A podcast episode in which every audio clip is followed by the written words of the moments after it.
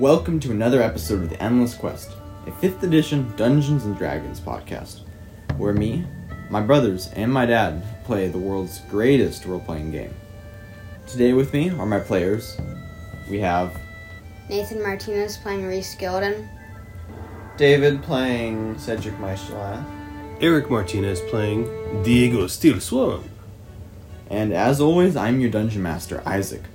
Grab your dice and let's get started. Started. Last we left our intrepid adventurers, they were standing over the defeated body of a war chief of the Bugbear clan known as the Foamaulers. I say Bugbear clan, but they were technically just a group of raiders, mercenaries, and criminals. As we know, they had come to this area of the town of Greenbridge and had taken it over.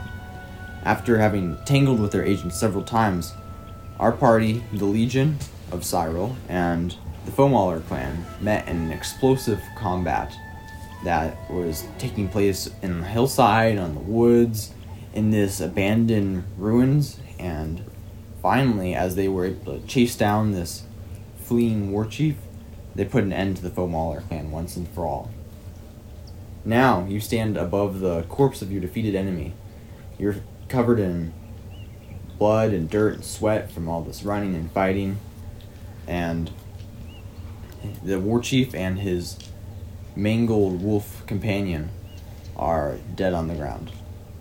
Standing next to you is Varys, who is a scout with the Legion, and Miggle, who is another soldier of the Legion, and kind of been tagging along with your group.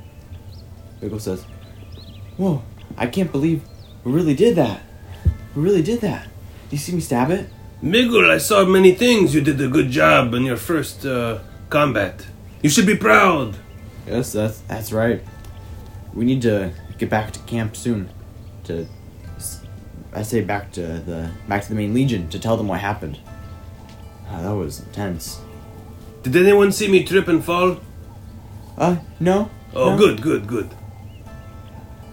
So what what do we do now? Do we should we investigate the body? Do we do we take the body back? What what do we do? I've never been on a mission like this before. Miggle, you have good instincts. Let's keep an eye out on this kid. He's going to go far. I'm going to try to like search the pockets and like any place that could be hiding anything. On the war chief, you said. Yes. Uh, why don't you make an investigation check? Thirteen. Okay, so you see, pretty obvious. He's wearing hides and leather armor, and you see some chainmail on his chest, and strapped to his side, at his hip, is a horn. It's ivory horn. You can see it's a bit of a bleached off-white, probably some from some sort of animal. And on his other hip is a scabbard, and in it is a long, kind of jagged mix between a short sword and a knife. Now, we already had established the previous session that he had been disarmed. Now, his maul is on the forest path, a couple feet away, and it's huge, made out of oak. You can see pieces of metal studded into it, but it's it's huge. I doubt that anyone but maybe Diego would be able to lift it. Did you guys hear that? Ah, yes, but I'm not proficient in those types of weapons. I can't really swing them very well. Now, so you're rough. You're going through his body, and you don't find anything else besides the horn and the knife and the maul.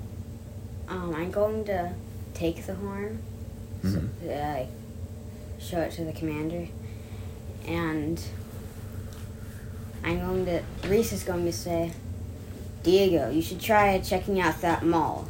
It looks like it'd be your size. Well, you think? Let me check this thing out. You lift it up and you turn it over in your hands, inspecting it. You can see the wood is stained dark from much use. Hmm. It looks kind of battered, but still in good shape. And as I described before, it's a solid wooden club, and you also see studs of metal, some Uh. spikes in some parts sticking into it. If I don't use it, it certainly will terrify someone. Isn't that true, huh? You Bear defeat, says, you, you defeat them before you even pick it up. Bear says, looks more like a meat grinder than a weapon, but sometimes as he was need- using it, Sometimes you need a meat grinder if you want to make some meatloaf. Uh, that's an old saying from Exoria. Never mind. And I'm really? You know so much. and I'm also going to take the his um knife. Okay. So, So you easily What- done. You unstrap it and strap it to your hip. what st- statistics does it have? It's a short sword. Just a standard short sword. I But can it's give a- Ordo his short sword. Yes, it looks a little nicer than the other one. It's not that it's nice or fancy, but it's a hard, cold steel and it's long and sharp. It's a very simple knife, but or a short sword. It was more like a knife for him because he was huge. Now you start to head back to the where the rest of the legion is. Was that a maul that I picked up? You said. Yes, that's a maul. You start to head back over the hill to where the other legion is. By now, it's actually close to evening, and you see, I would say it's about 5 o'clock in the afternoon, and you see clouds starting to scud across the horizon and grow probably about 100 miles away. You make it back to the Legion, and you see that they're established on the plain outside Greenbridge. You see that? after your jog and you have time to think about this intense battle as you are just kind of reeling from the shock of how much how much happened diego you still feel the adrenaline from being able to kill that giant ironclad monster and you just finger your glaive differently and you also walk with a spring in your step because of your boots now that you know what they can truly do Hey, do you guys remember that time that I that I slay the uh, the the giant? Uh, I don't even know what you call it. The giant in the metal armor. it was an orc Yes. and it happened about 30 minutes ago no, it wasn't 30 minutes ago. We it was a 30 minute run just to catch the other uh, chief. nice try.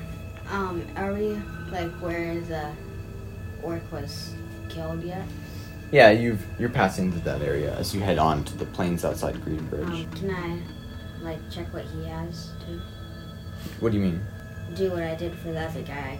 well Look if he has like good weapons or armor. You can examine him, but obviously not much of what he had Yeah, would be he, suitable he to was eight feet tall, man. I know Yeah. it could be suitable Uh-huh. for Diego and such. He has No, like a it was- toothpick. He had a to use as a sword. he had a huge metal shield with spikes on it, and it's so heavy that you wouldn't be able to lift it without it being cumbersome to Diego. He was covered in large spiked armor, which again is too big for you to use, and it was very clunky.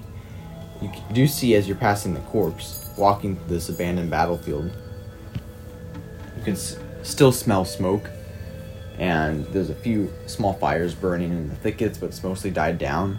Thanks a lot. You see corpses littering the ground, both foe and friend. And as you step over to this hulking, ironclad brute, you notice that there's a, a bit of a dark liquid almost pooling on some of his weapons. You can see it's almost like a stain. And you reach over to touch it, and Bear's, No! Reese! Come on, don't touch that. That's likely poison. And you leave this area in peace. Oh, I could use a bite. Anyone else? And just about this time, Diego, you feel in your pocket and you feel what's it almost feels like some crumbs, and you realize you still have one of those biscuits that the goblin had given you. Oh yes. Hey, look what I found, guys. You all uh, feel in your pockets and you have a couple too. Yes, tastes good. Nigel says, Are those crumbs? Yes, but they're good. Here, I toss your crumb. You earned it today.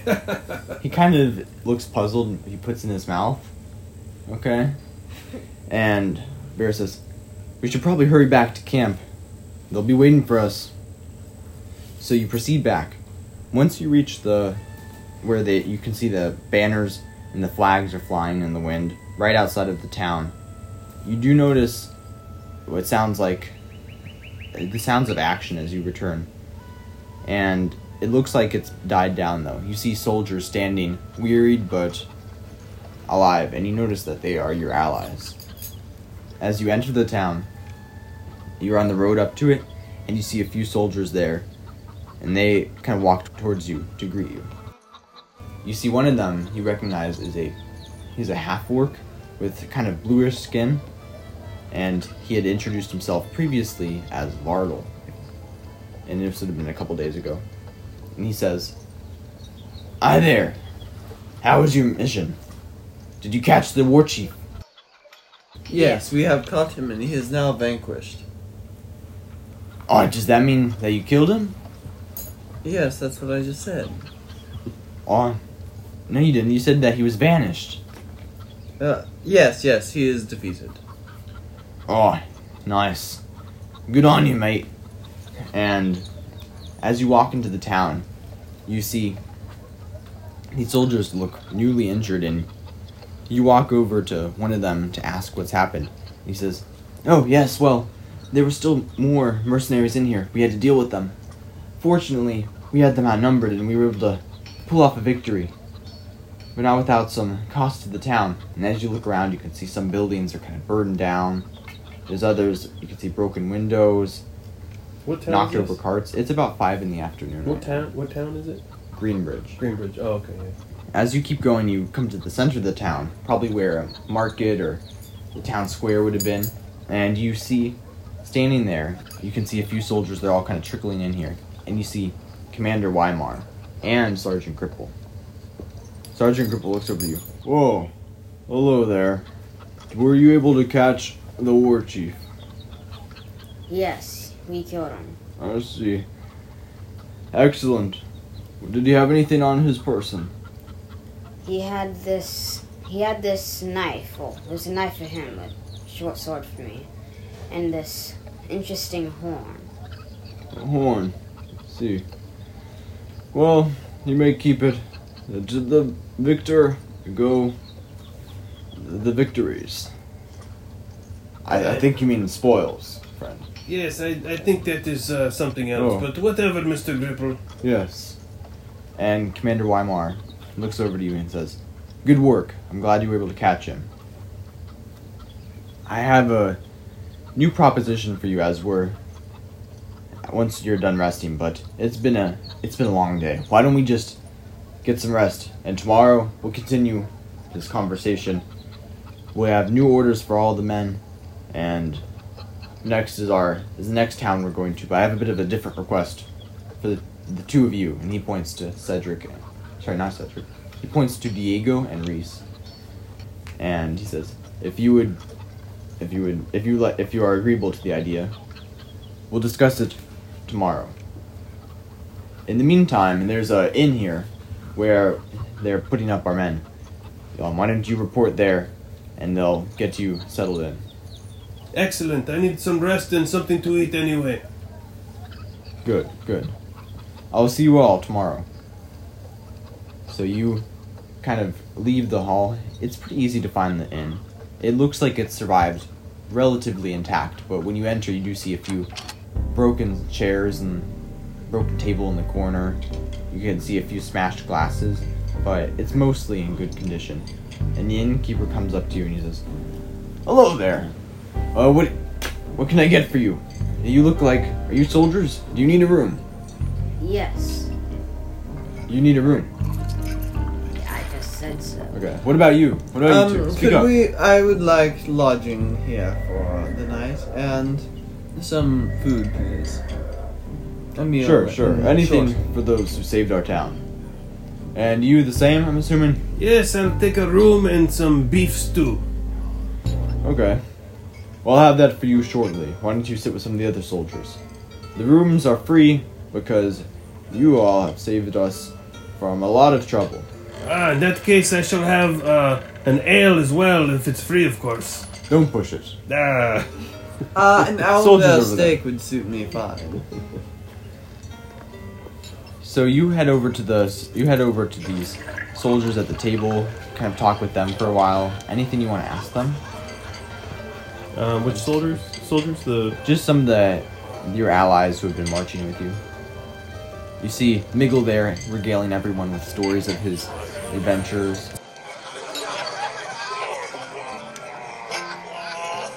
So are they all sitting at a table? Yes. And we just got in there, and finished talking to the guy about rooms and food, and so we've sat down at the table as well Yes. among these other people.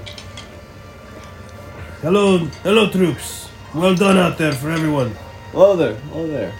Ah, good to see you. That was an amazing strike with the with that orc. Yeah, yeah, it was that was I awesome. yes, it was. It was wonderful. Yeah, Ah, did you like that shot? Yes, it's a one in a million shot. I just centered my focus definitely. and and shot with true true heart's fire. You know there, it looked like the spell the cleric casted had something to do with it hitting, didn't it? Well, I don't know. No, no, no. That sounds ridiculous. Yeah, Hidden. whatever That you was a, that was pure talent. That shot. You talking about this one here, Cedric? No, no, no, no, no. He was too busy. Didn't didn't you almost burn the forest out? Yes, he was busy being an arsonist. I kid, I kid. I You pat did him on the incinerate back. some of those goblins. You see that? Ah, Yeah, yes, yeah. it was nothing. Yes. All for uh, cause of Kruska. Kruska. Oh yes, you, you're a priest. That's right. He's Kruska. Oh, you know, Kruska, god of the sun. Oh yeah, that guy. Yeah. What happened to your voice there? Well, I, don't- I don't know. You So you- of my voice again? You know, I'm gonna get you one of these days. You while away the rest of the night, you know, sharing your stories, your adventures. Each tale somehow seems to grow more exaggerated.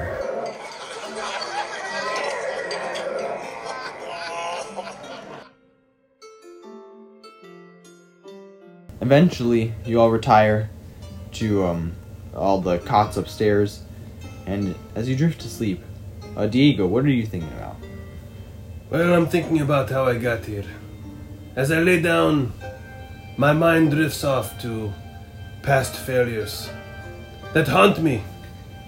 I think about how I can redeem myself in this time. I wonder about my friends, new acquaintances, really. But they have potential. I don't want to fail them like I did some when I left uh, war for Exodia. And so I fall asleep thinking about these things. Reese, you lie alone in your room, thinking about what brought you here. And as you just lying here awake at night, you just you think about all that's happened. You take a step back and you realize how intense this moment was. What a crazy battle you were just in. And as you're thinking about all this, you hear a humming, a vibrating coming from your bag, which is at the foot of your cot. What do you do? I'm gonna look what it. I'm gonna see what it is. Okay. So what do you do? I'm going to get up and quietly open my backpack or whatever, and I'm going to see. What do I see? You open up and you see your your leather journal is there, and you hear a bit of like a faint musical humming coming from it. So you pick it up and you open it up to the first page, and you see there, written on what was previously a blank page, you see a message and it says, "I heard about your exploits today. We need to talk." I'm gonna pick up the journal and write, "What's wrong?" You see the response, and it says, You've attracted a lot of attention from this mystery organization. How do you know this? We had agents in the area. This battle was a very violent and explosive climax, and it would have repercussions for a long time. But I need to warn you about one thing in particular. You wait a little, and the message kind of disappears, fading from the page, and then a new one blotches on, appearing just as it came. There's someone after you. He works for this mystery organization that we've been that we've been investigating. I don't know his name or much about him, but the citizens of Greenbridge say that he was the scariest thing that happened during the occupation. He was like a silent phantom, and when he did do anything to them, it wasn't warning, it wasn't blustering. He always struck to kill. You need to be very careful. I'll be careful. Good. An agent will contact you within a few days for a full briefing. Do you know who this person, what they look like, so I can be more on guard? They always appeared wrapped in dark armor and a cloak. They were described as very large and strong. I'll keep on the lookout. Good. And the message fades and there's no nothing else. Do you want to do something else? Can you like describe what the room looks like? It's a very sparse room. You're in one of the rooms that is actually you're alone. There's a lot of rooms where the soldiers are together, but you're in a room alone, and it's very small. It's bigger than a closet, but not by much. And you're in a cot in it, and there's a small window that leaks light into the room. Then I'm just gonna go to bed, bed now. You lie back on your cot, and as you struggle to get into position and ease your cramped joints, sleep overtakes you. Cedric, as you drift off to sleep, your dreams are anything but restful. You have the vague mental image of being battered by bleak, oily waves. Then the waves dry and you're standing in a barren field. Black storm clouds roil and churn above you. Thunder crashes, but you hardly notice. You see two figures 30 feet away from you. One is a tall warrior wearing armor and holding a strange, shimmering weapon. The other is a short halfling with two jagged white swords. They're calling to you, but you can't move. You see a lone man standing next to them, and you realize that he's Evander Brightwood, your high priest. Cedric, you must go west! Your friends call for you, but you feel yourself turning away, helpless to stop your motion. As you go, you see their panicked faces turn away. They raise their weapons and they're engulfed by a cloud of darkness swirling down. You wake up, soaked in sweat.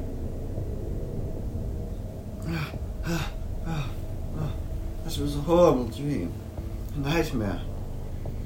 West. uh, West. Uh, is that where the Legion is taking us? Uh, I can't remember now.